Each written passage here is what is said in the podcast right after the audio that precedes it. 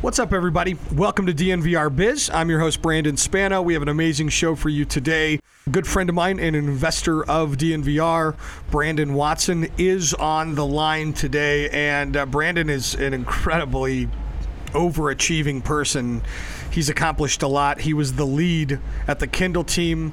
Uh, he was on the Windows Phone team at Microsoft. Like, the dude just has done incredible things and he has a super unique and independent way of thinking and you n- never know which way he's going to go when you ask him a question and so it's always interesting to have him on book I'm reading right now is The Warrior of the Light. Uh, talked about it yesterday. Uh, actually, about to finish it up, so I'll have a new one tomorrow for you.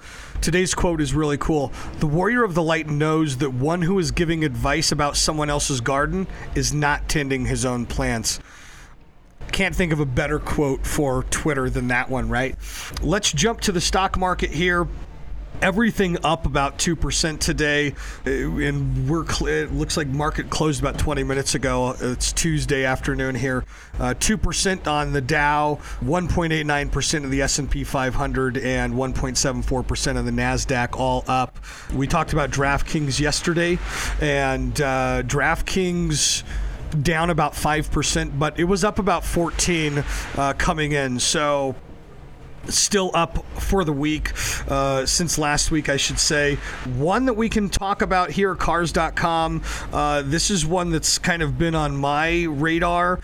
It is uh, 660 right now. Uh, before the pandemic, this thing was trading at 13 bucks. I just know that it's just gradually gone up, and uh, it's one that I like a lot. It's it's you know not only is it a, a great company that has a lot of liquid, but uh, it's the future of, of car sales, in my opinion, vehicle sales. So uh, I like that one. Cars.com. It's cars, uh, C A R S. Crypto Bitcoin is trading at 95.22.18 right now, uh, almost exactly where it was yesterday at this time. Altogether, uh, crypto has held steady. There's none of the crypto on my watch list has moved up or down a percent. Let's jump to the interview. Brandon Watson coming up on the other side. My life. Munch. Ayatollah. Howie McDuffie. Holiday Styles. So I have Brandon Watson here with me today. He has done some extraordinary things. He was the senior director of the Windows Phone project at Microsoft. He led the Kindle team at Amazon. He was a VP of product management at Oracle, and he's also an investor of this company as well as a friend of mine. Just to name a couple things, he's just really an, an extraordinary guy. So I'm super happy to have him on. Thanks so much for joining me, Brandon. Really, really appreciate having you on, brother. Yeah, of course. It's, it's funny how we came to cross paths so a couple years ago. Yeah, yeah, yeah, yeah. You got, you got, AJ to thank for that for uh, taking my uh, taking my tweet seriously.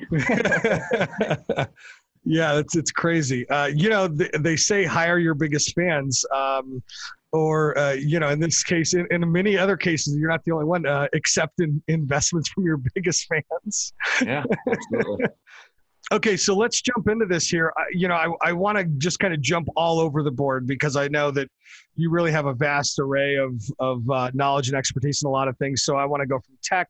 I want to go to diversity in the workplace. I want to talk to, I want to talk about printing money today, which is something our country is doing a lot. So uh, we'll just kind of let it go at an organic pace. Let's start with your story though, because as a young biracial developer and leader trying to get into the a bigger role into the tech world you were given an opportunity by microsoft to do something special. And i would say it paid off for all parties. I'd love for you to just touch on that process and why things like this are important for companies to establish as we're trying to create a more inclusive and diverse workforce.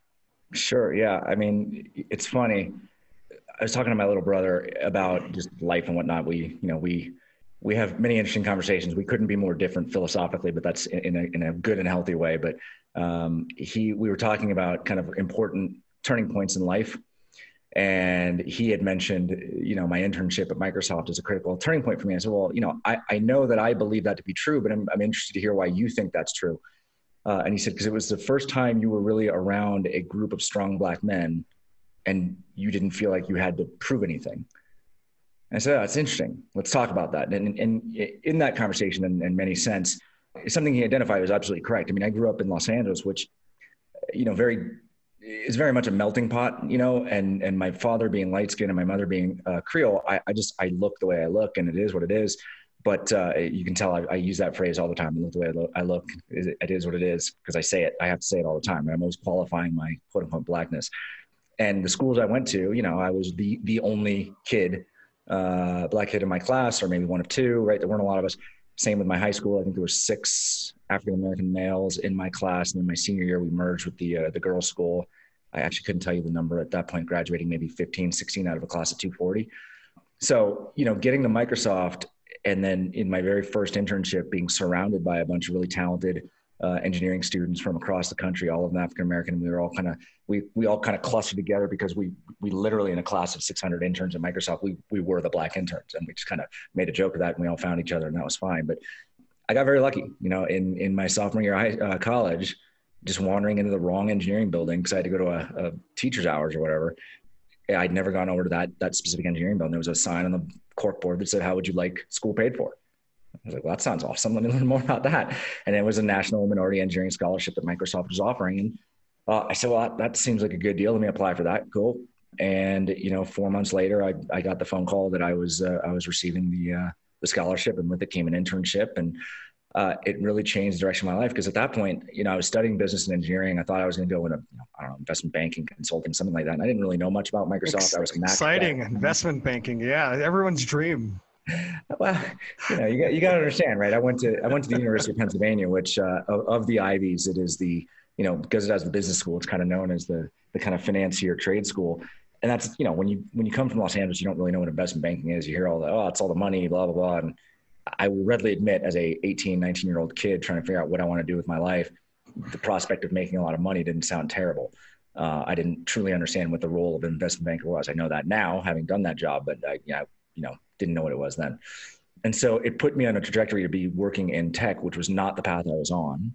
And I came to find out that I enjoyed it a lot. And the funny thing about that story is that the, the, the engineering scholarship, it was meant for to get people that were going to be testers or, or developers, right? and so it was related related to me many years later by the guy who was in the room when the decision was made as to who got the scholarships, and we've since become friends uh, over all these years. And uh, he told me he goes, yeah, well, when you came up, it was, you know, I said he gets it next candidate. And the whole discussion was, well, wait a minute. He can't be a tester. He doesn't have the right engineering courses. He, he certainly can't be a developer because he hasn't taken the right courses yet. Uh, and, and he said, great, we'll put him in a product manager role. I'm like, we don't do that with interns. He goes, we'll figure it out. And I was like, one of the first product manager interns at Microsoft. They didn't even know what to do with me with cards and whatnot. So they made up a title. I was an assistant product manager. I still have the my original business card. And I, I just got really, really fortunate that they that as a company they were focused on uh, inclusiveness and hiring from historically black colleges and universities and, and making a, a, concerted effort to grow their their base of employees to include folks that would otherwise not have had the opportunity. So I, just, I got very fortunate landing there, and it's it definitely set me on a trajectory in my career that has, uh, you know, I can't I can't be upset with how my life has turned out. Yeah, you know, I, I want to touch on something you talked about at the beginning here, and it's essentially the career path thing it, it makes me think of an issue that I never really knew existed, uh, and and that might be shallow. It might be something everyone knows, um, or it might not be. But I read Andrew Yang's book, which the War on Normal People, or I think that's the name of it. Uh, yeah, essentially, I, I, don't actually remember the the title if he's written more than one. Uh, it, it's his most recent one, and it's essentially on the basis of um, it, it's the idea that our smartest people and, and biggest problem solvers that are going to our, you know, uh, most, I guess, uh, highest, most respected institutions, whatever word you want to use.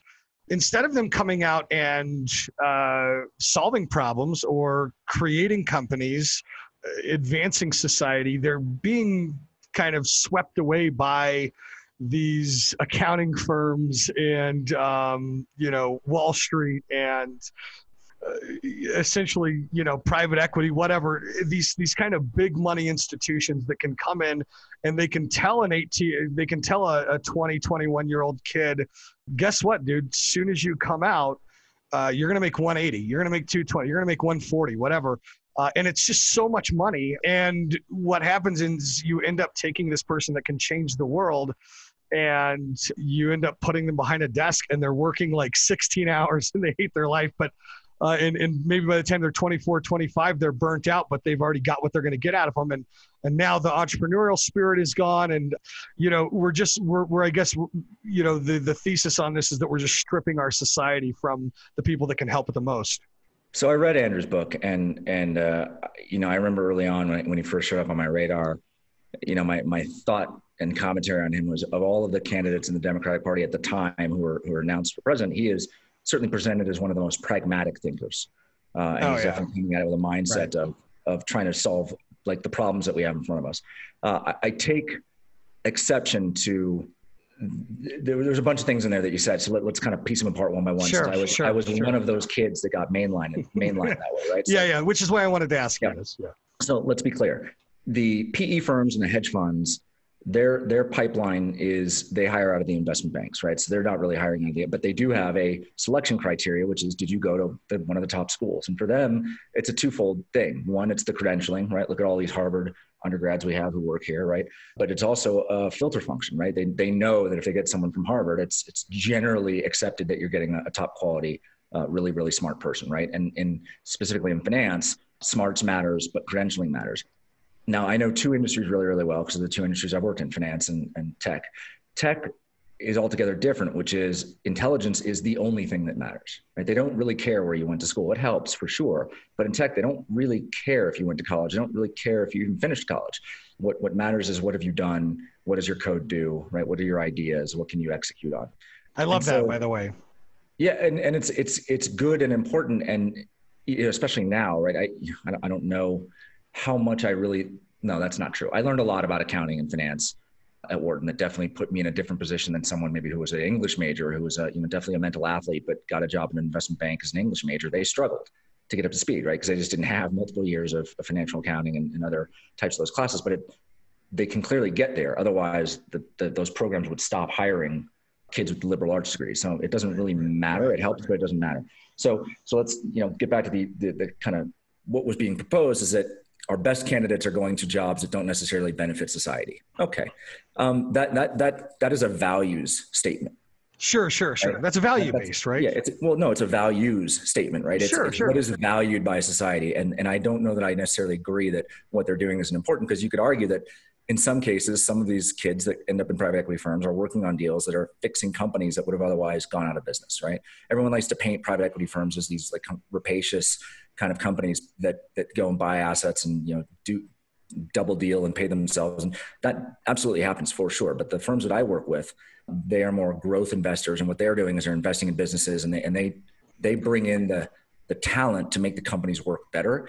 And so when that happens oftentimes you do get people left behind. And therefore the message that can come out of that is well this private equity firm came in and bought our business. They fired you know 15 people it ruined lives. But the reality is those 15 people maybe weren't good enough and and and the company was trying to hit objectives that they needed different talent.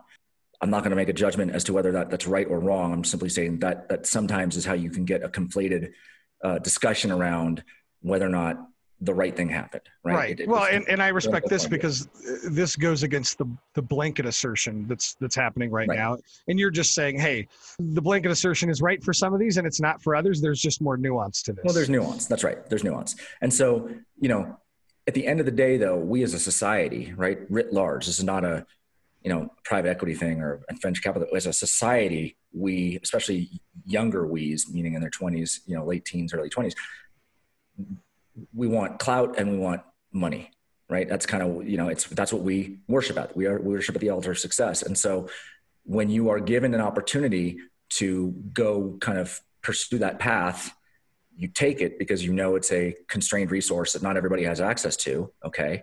But the the the flip side of that is we as a society don't necessarily hold up as uh, exemplars of our community. The kid that went and did five years of, of you know habitat for humanity or five years you know teaching english in a third world country right? We don't hold those people up as uh, as on the right path and something that should be celebrated. And so that's that's where we need to as a society hold up a mirror to ourselves and start saying well, what do we really value? Because the people go where the the money and the and the clout and the the opportunity for status in your community are. And if if what we celebrate is wealth and what we celebrate is a material acquisition of things, well, then that's the shortcut to a better life, right? If you can get into one of those one of those jobs. And so that's that's where I think Andrew's a bit wrong and misguided in, in his assertions. And, and he is what he's basically saying is we're you know we're stealing these kids. We're not stealing the kids. The kids are deciding to make. I mean, the kids you know they're 21, 22 years old. They can make their own decisions, and they're deciding to go where the capital is, right? Where they can get a good job and and work on cool stuff and and get some clout, right? I wouldn't say working at Facebook now is the same thing, but certainly six, seven years ago, if you said I'm coming out of college and going to Facebook, you were viewed as wow, you must be an elite. Uh, absolutely, absolutely. And so absolutely. there's there's clout there, and and the money certainly didn't didn't hurt that equation, right? Let's take one step back here um, before we go full into the market, uh, and and let's talk about inclusion a little bit, diversity. Uh, you know, these are really interesting to me because what I see a lot, and and I'm come from someone that comes from not a lot of privilege uh, economically, of course, and from a pretty diverse background, and and what I see from I think what we see from a lot of um, companies is hey look at this equality and and or, or or I should say look at this diversity and it's not necessarily diversity of thought it's just a, a diversity in skin tone a lot and we see like you can have a white person an asian person and a black person all in the same company and you're hearing, hey, check out this diversity. And then you look back and it's like they were all in Mrs. Johnson's fourth period class in middle school. And so there's certainly diversity there. I'm not saying they shouldn't be championed for it, but I do think that we lack issues in diversity when it comes to what about the guy that you know grew up south of there in in you know Compton? What about the the person from uh, Watts? What about these inner city youth that are trying to maybe they they came they went to a uh, Metro instead of CU if we're using a local reference here. And they're in these these these these inner city colleges that they paid for themselves so that they could try to and they taught themselves out of code and and whatever. You know, there, there's all these instances, and they're not necessarily getting the same opportunity. And so I, I guess. I'm, I'm kind of speaking over the question here, but I just wanted to make sure I frame this correctly and share on this podcast kind of why I'm asking this because that seems to be the way I look at the biggest issue right now. So, what are your thoughts on it? So, I would, you know, I think about this stuff a lot, uh, just given the socioeconomic background of my wife and I. We come from two very different backgrounds, and it's, you know, something that we spend a lot of time thinking about the opportunities available to to individuals, right? And you are correct in asserting that certainly at, at, at many companies, the diversity reflects diversity of skin tone, maybe not necessarily diversity of socioeconomic class. Sure. And those are two, let's be clear that those are two very different things in terms of, you know, diversity means diversity of voice for sure. And you want as many voices are representative of what kind of culture you're trying to build in your organization. But I wouldn't assert that every company needs to be, you know, a United Colors of Benetton, accurate reflection of the, the population of your city or even your country in terms of who you've hired and socioeconomic background, because that's not necessarily that's, that's not going to work for every company, right? You need certain skill sets, you need certain this and that. So, but what you did highlight is how do you, if you're a kid that you know comes from a less socioeconomically privileged background, maybe a you know you're not in the mainline school that is going to get you to whatever endpoint that you want to get to. How do you get noticed, right? How do you get that opportunity? And that's where the selection criteria and the filter functions come into place. And for hiring, hiring is expensive. You know, it's it's it's expensive. It's it's hard. You know, you got to go through many interviews to find the right person for the role. And so as as recruiters, you know, people that were, are trying to hire for teams, we we use these filter functions of well, where did you go to school, right? What have you done? What companies have you worked at? We use these these filter functions to quickly sift through the inbounds, right? And that is certainly so like hu- heuristic based. Yeah, but it, it, certainly could be classified as unfair, right, or likely to create a less diverse environment, right? Many people uh, or many companies they they want you to you know, refer a friend and hire from your friend pool. Well, now you just have a company that looks like the people that already work there. Right? That's right. That's right. That's so, right. so there's, there's, there are these kind of filter functions that get applied and, and that is difficult. But I would say that certainly now being 2020, there are more ways to publicly present your skill set than has ever been in existence before, right? When I got out of college in 90, undergrad 95 there was He's no an oldie. He's an uh, oldie. I'm I'm an old man. Uh, there was uh there was certainly no public repository that I could point to and say this is the code that I can write. Hire me, right? There, there sure. was no there was no way to really start a business and say, well, I started these three companies, I had an exit. You know, it, it was it was just a much harder thing to get noticed. But this then points to well what about the economic divide that prevents the haves and the have nots with regard to access to the internet et cetera? And those are all real issues but it's certainly getting better and i try to remain hopeful about these things. But i, I just i wish we at the high school level and, and it, it, this gets back to where my where my head is always at is where are we dealing with the problem? I'd rather deal with the problem much earlier in the process which is the education path right? Are we teaching kids in middle school and high school about finances, about entrepreneurship, about sure. running a business, right? Because if you do all of those things, now you're opening their minds to possible future outcomes versus they've got their they go home their parents might be working double shifts night shifts they don't have that same kind of family interaction they're not getting the inputs like hey you should really be thinking about college or here's a, future plan that might exist for you they might just be hearing yeah man there's no money for college so you best, best be getting a job when you graduate and then right right their, their, mindset is totally. unfortunately affected in a negative way right so I don't, I don't have an answer for how to solve the problem of like everyone's from Miss Johnson's class. Their their company's certainly trying to do a better job here, but you are right in that it's not necessarily about solving for just skin color. You, you do want to make sure that you have solves for giving people who want the opportunities an opportunity to present themselves as a viable candidate for whatever role it is you're you're trying to fill. Uh, am I crazy for thinking that these nationwide protests and riots are going to produce not just positive results, but maybe the biggest societal move towards equality that the nation ha- has ever seen. And and I say that fully understanding, you know, uh, I mean, listen, there's been negative ramifications for this, obviously, but is it crazy to think that hey, this this is this could be one of the biggest positive changes that creates a, a, a, a an extremely positive change all, all around, especially for Black people in general.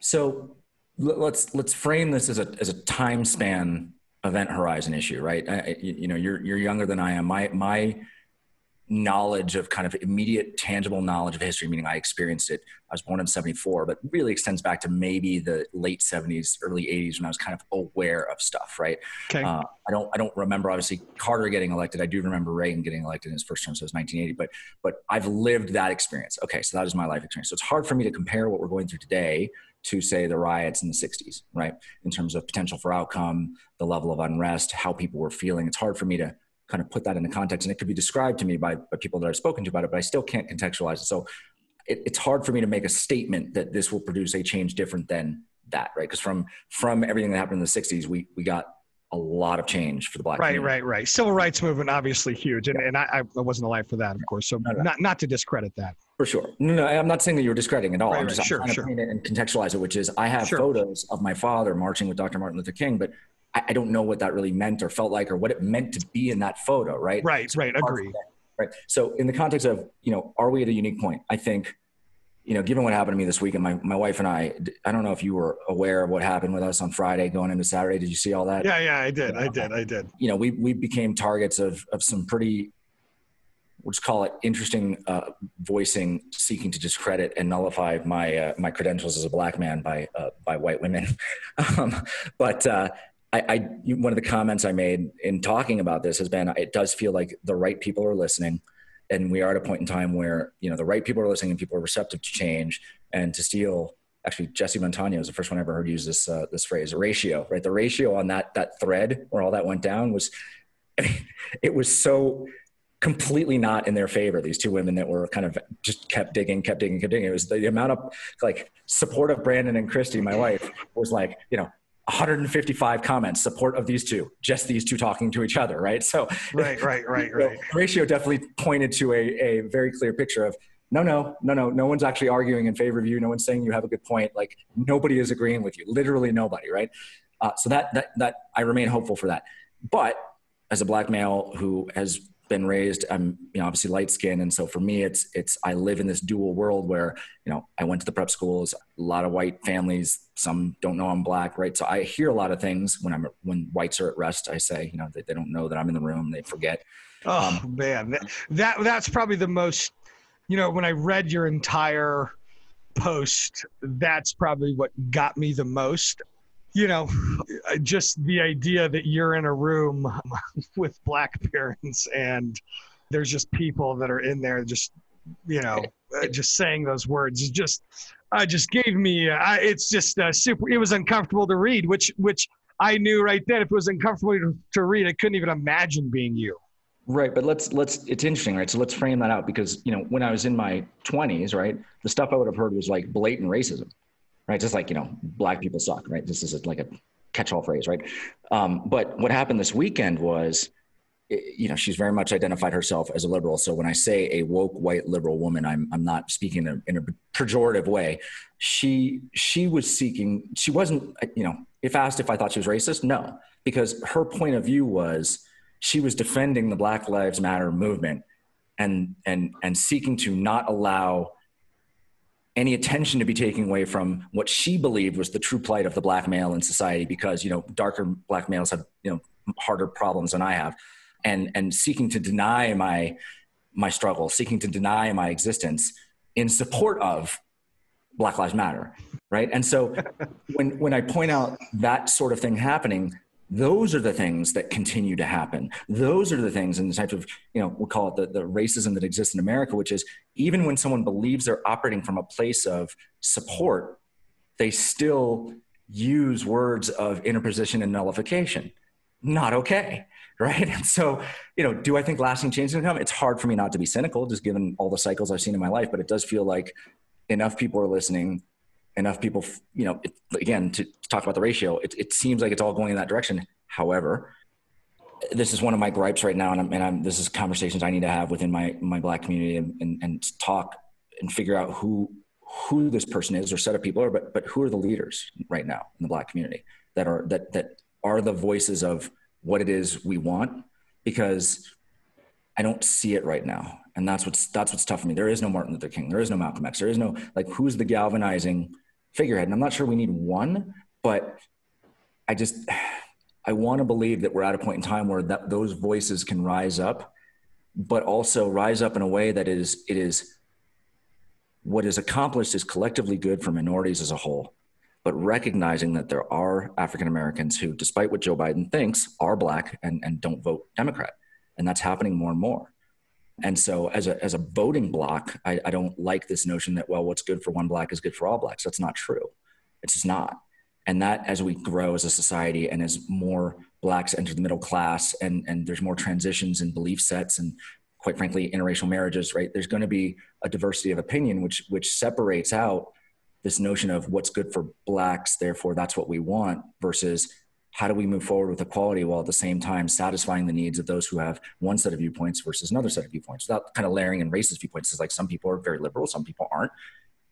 Blacks can exist on that on that continuum. I, I, I very much i can't speak to these specific talking points of course but i do really appreciate and agree with the idea that that the majority of this country is very independent of thought. It is there are you know liberals that also own guns and gay people a that, lot more that, now in the last month or so.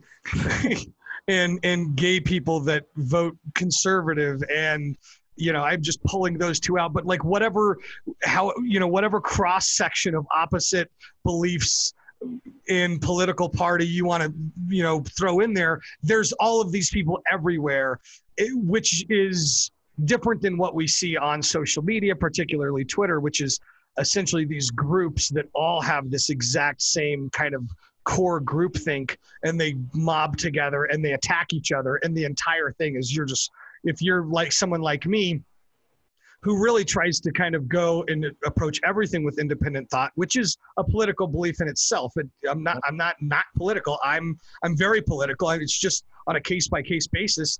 You know, it's it's crazy to be inside of that and watch the mudslinging. Yeah. Okay, so let's uh, let's.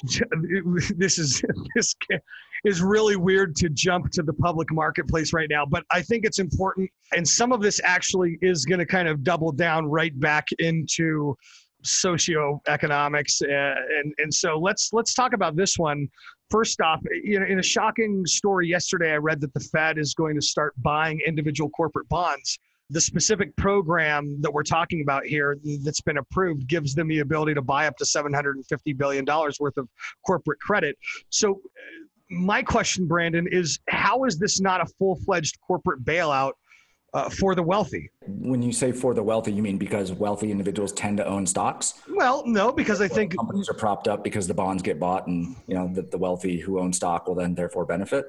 Listen, here's how I look at it: we just printed trillions of dollars, right?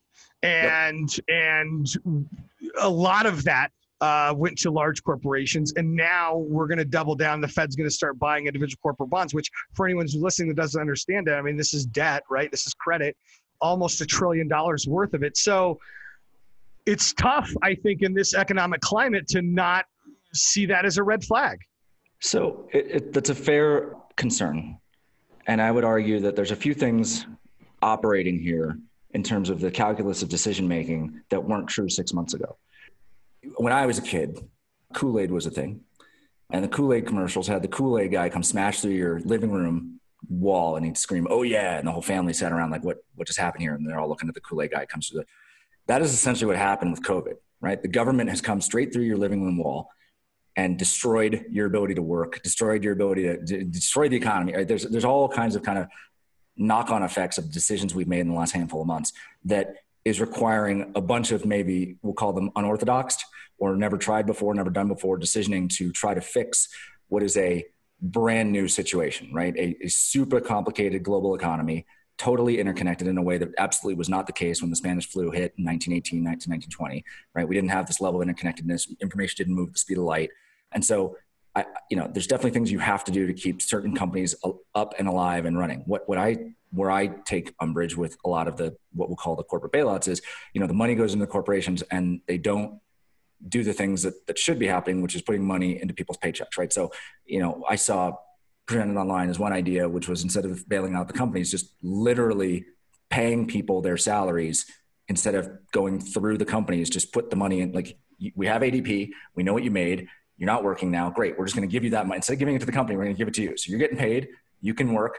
The company, their their payroll expense goes down, so it's kind of a corporate bailout, but not really because you're just giving the money straight to the people who can then decide how to spend it that could be an interesting option as well. I think companies right now there's just so many interconnected pieces in terms of companies who their who their trading partners are what their employees are doing who's buying stuff from them. It's very complicated and we're trying a whole bunch of stuff. It might work it might not. You know we printed a ton of money. Somehow that's not inflationary because i think according to monetary policy the structure of the system hasn't changed and therefore we can print as much money as we want and it doesn't actually cause inflation because reasons. I, I, I don't, I, I, haven't been yeah, able to follow right. the logic, but I know that there is a credible argument to be made that because the actual underlying economy is still structurally sound, nothing actually broke, unlike 2008, printing money is okay. I'm not, I, I'm not, I don't have the level of intelligence, despite all my degrees, don't have the intelligence to be able to tell you uh, from an economic standpoint how that is true or not. Okay, so, but but but let's just let me just ask you specifically if you had to guess here with your experience which uh, you have a lot of experience everywhere from the biggest institutional investment to being a startup founder to investment everything. So can we print trillions of dollars without repercussions specifically without inflation? And if we can uh, how does that change monetary policy in this country moving forward? Because what I, I mean i heard somebody get on cnbc a week ago and say despite printing trillions of dollars he still thinks that we're in a deflationary period. So, like, what's going on? If you just had to to to try to make a wild guess here, I, my again, I don't have the experience, knowledge, or data set to credibly make this statement. But what I will, I will qualify it by saying my gut says printing money bad, right? Just bad. You can't just flood the market with money and dollars because if and when we do, let's just say we, we could flip the COVID switch uh, August 1. You know, great. COVID's done. Everybody go back to your normal life, right? That's a lot of dollars sloshing around that need to go somewhere. And those dollars are going to again drive up prices and you're going to like, you're, you're going to have inflation. So I don't know how that doesn't work, but maybe I'm wrong. I'd love for someone smarter than me to explain to me. So I think printing all the money bad in the way it's been done but it then starts causing me to ask questions like, well, if you can just generate the money you need by pushing a button, printing it, why am I paying you taxes? Right? I, I don't understand. Right? If you can just that's say, the big one. That's the, that's the big one. If it works, and it doesn't create inflation. Run the, com- the country. Right. Here, we're going to push that button once a year. Good for you. Give me my money. I'll make sure it gets spent in the right way. Growth all around for everybody. But you know, push that button whenever you want. But if that's priced in, we understand that it's you're going to do that anyway because it doesn't seem like the rest of the market broadly cares that we're printing all this money. Great. Stop collecting taxes from me.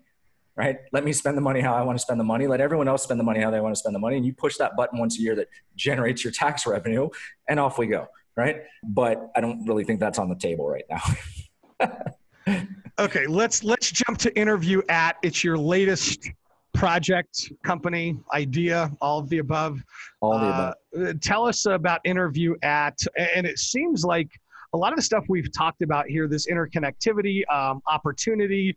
We even talked about being able to you know you talked about this kind of subset of, of hiring practices this could yep. improve that give people that don't have these uh, opportunities economically to maybe interview the same capacity that someone does have economic advantages. So, talk, talk to us about interview at and what are you doing with it? Yeah, I mean, so my main uh, business is my, you know, I'm an entrepreneur. And, well, I, have been running my advisory firm for going on four years now, and and I, I, basically service private equity clients, and that's what I do. It's kind of boring and stupid, and most of my wife's friends think I'm unemployed, which is exactly how I want it. Right?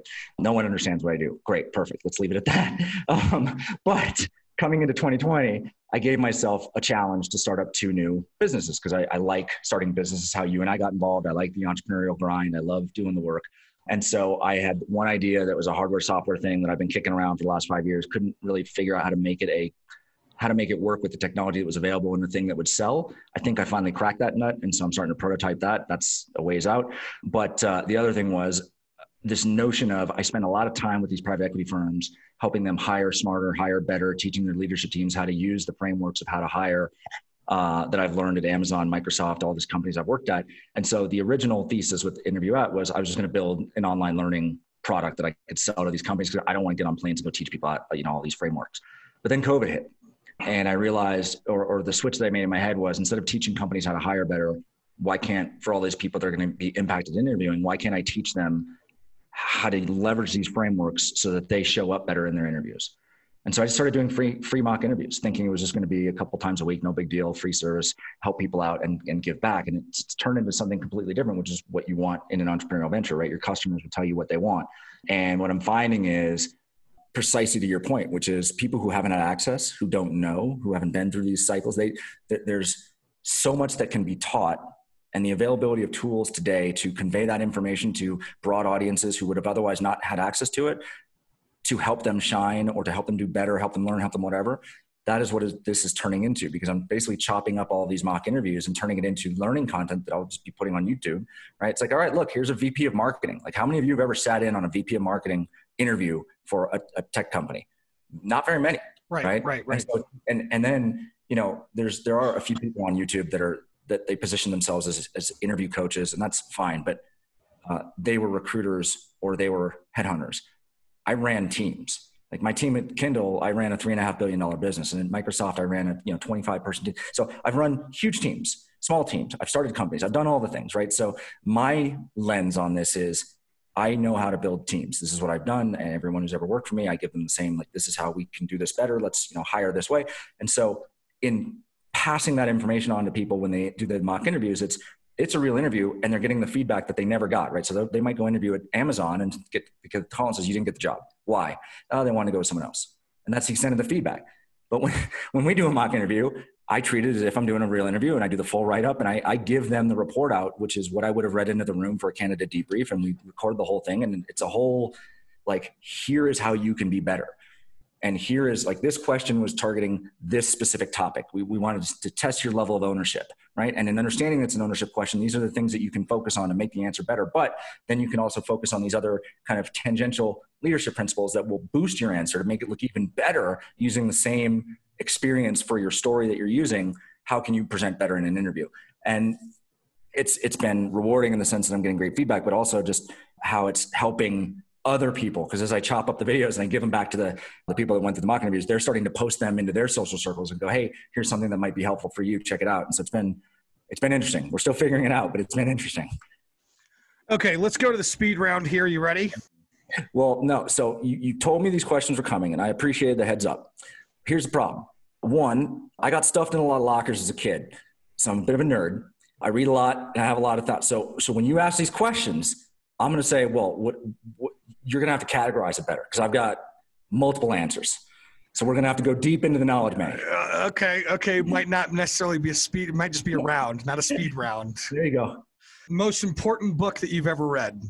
Well, in what genre? I mean, but what, but you know, for me, I think of like when I think of important books. I mean, there's certain books about certain categories that were really important, but like, what was the most important to you? Like, like what was the most important to your heart? What was the one that changed the way that you thought, and the one that that made you view the world differently? You know, Those was there anything that books. inspired you?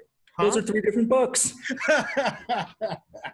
So that's my point, right? You want self improvement, I can give you self improvement. You want nonfiction, I got nonfiction. You want graphic novel, I can do that. But I think I think some of the most trans transcendent books I've read are fictional books.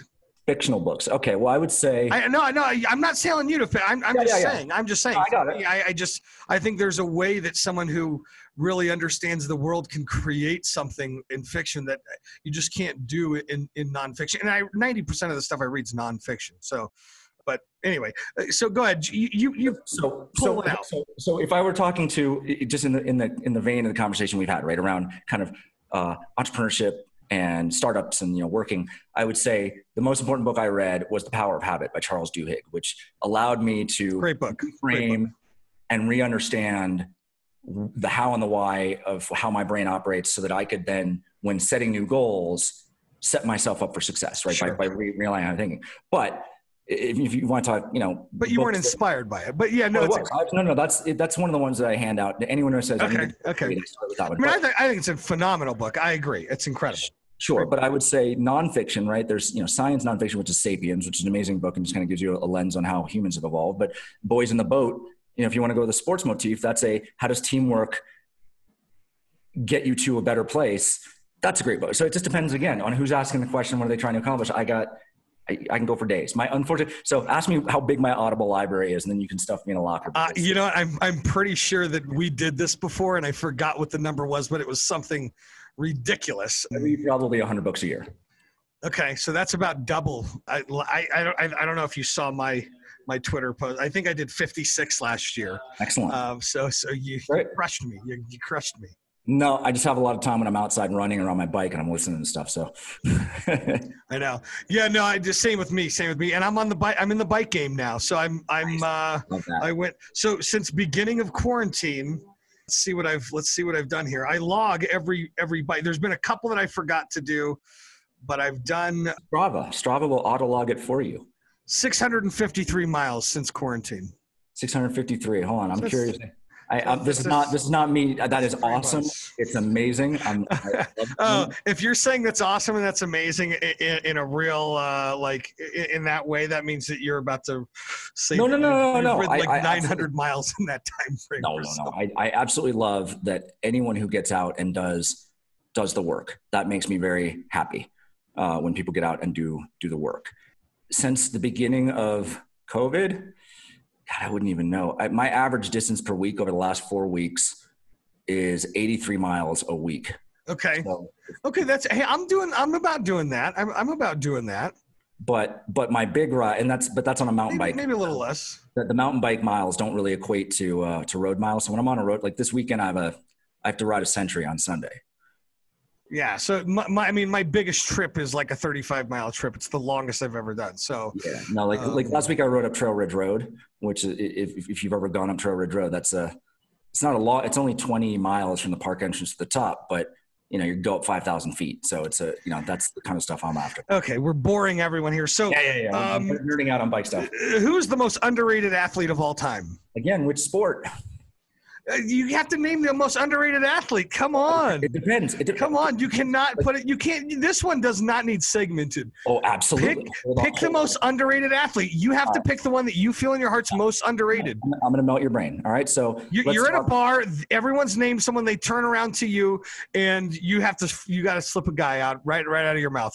Again, depends on who I'm around. If I'm around AJ, I'm going to say Felix Potvin, right? Change the goalie game in hockey. But, but from around your boy Ryan, I'm going to go with probably Randall Cunningham, maybe Kurt Warner, right? Okay. Okay. But, right, but okay. you bring you bring Cressman into this.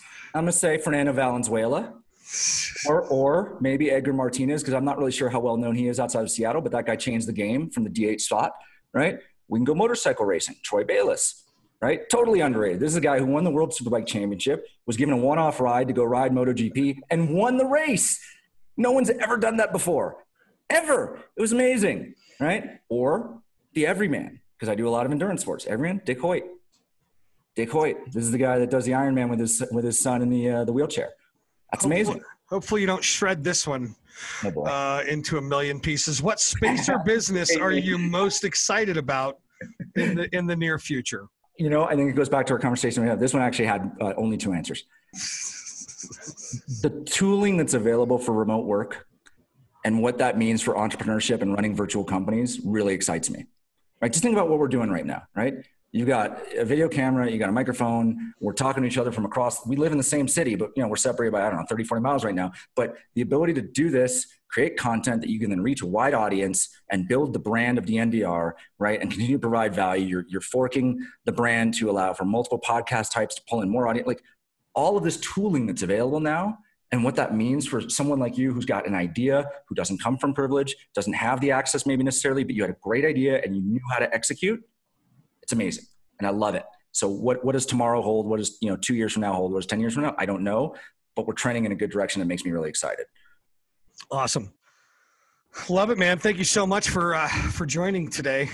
Really appreciate you, man.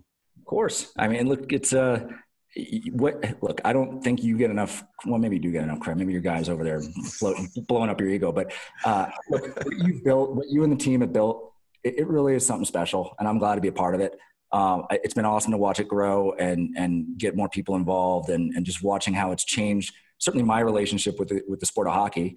Um, you know, I grew up watching in LA, but but I wasn't. I lost my touch of the game when I went off to college, and it you know it was great to be able to re-engage. But as you and I talked about it, you you give me the, the superpower of being able to be a hardcore sports fan without being a hardcore sports fan, and it's great. It's awesome, and you just it's it's fun to be a part of. Uh, and I you know now with the bar opening up which you know I, I guess I lost the uh, the invitation. I don't know what happened.